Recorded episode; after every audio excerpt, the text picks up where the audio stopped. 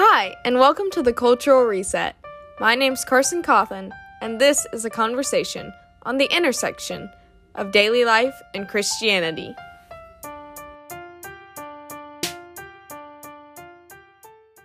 Hi, and welcome or welcome back to the Cultural Reset. As always, I'm your host, Carson Cawthon, and today we have part three of the series Social Media Jesus, a series on the intersection of postmodern media and faith.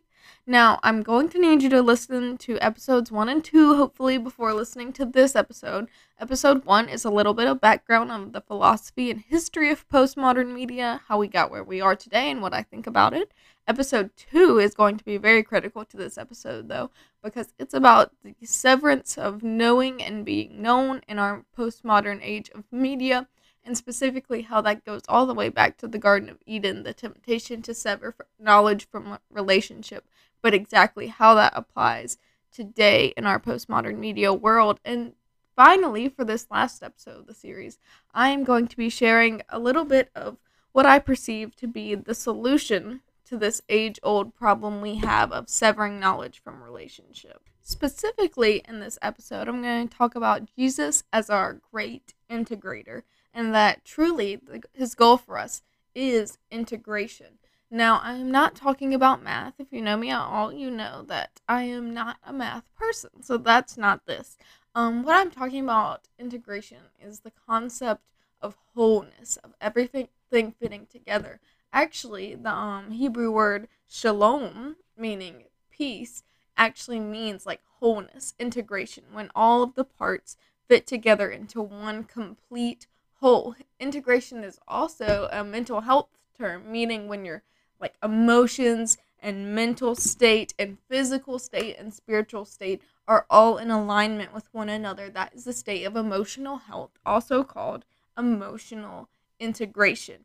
Essentially, integration is the opposite of the other word we know, disintegration, meaning like if something has burned up and it's completely destroyed, it's completely in ashes, it's come apart and it's not coming back together, we say it is disintegrated, meaning it has come apart with no hope for restoration.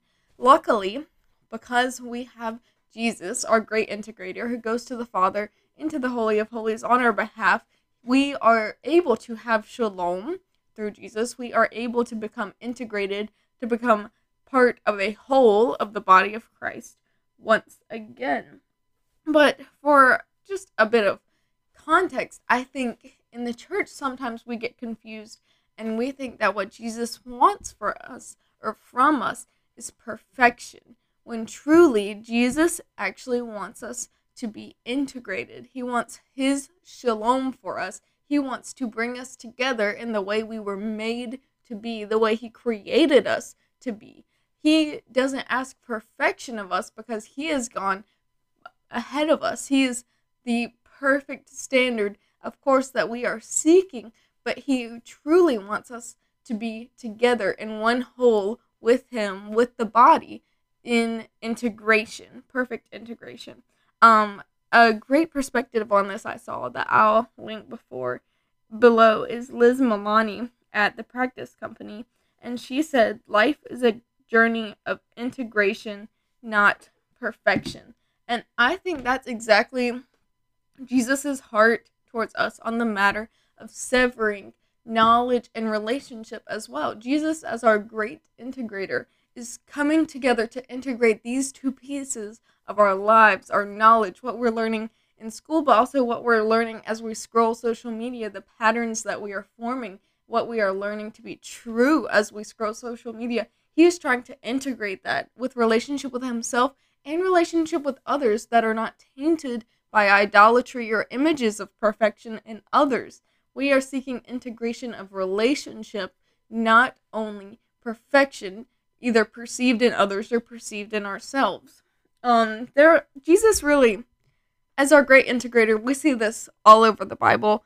It's his fingerprints are all over on our lives as well, and he is seeking to integrate us not only in relationship and knowledge, but also in body and mind. He gives value to the body and he gives value to the mind. And when they are integrated, we are healthy, and that is a mark of the Holy Spirit. We have soul and truth, man and woman that he brings together as one flesh, integrated through marriage, friend and friend.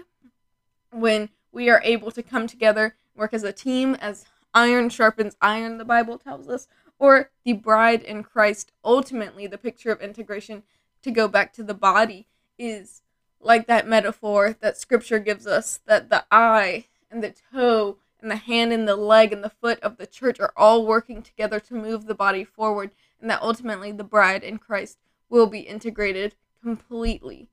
Friend, Jesus isn't asking for perfection because he knows we can't ha- we can't accomplish it. But he is offering integration, true shalom, true peace through himself to us that we would not be people who are disintegrated, who are comparing ourselves on the internet who are have standards of perfection for ourselves and others, that we would be an integrated people who know God, know his commandments, know his people, and are an integrated member of the church body. I love you, friends, and I can't wait to see you next week. This podcast was created in partnership with 92.5 FM Radio Free Florence. Special thanks to Jared Matthews Music for creating our intro and outro music. New episodes will be posted every Thursday. For more information, you can find me at carsoncawthon.com. See you next time.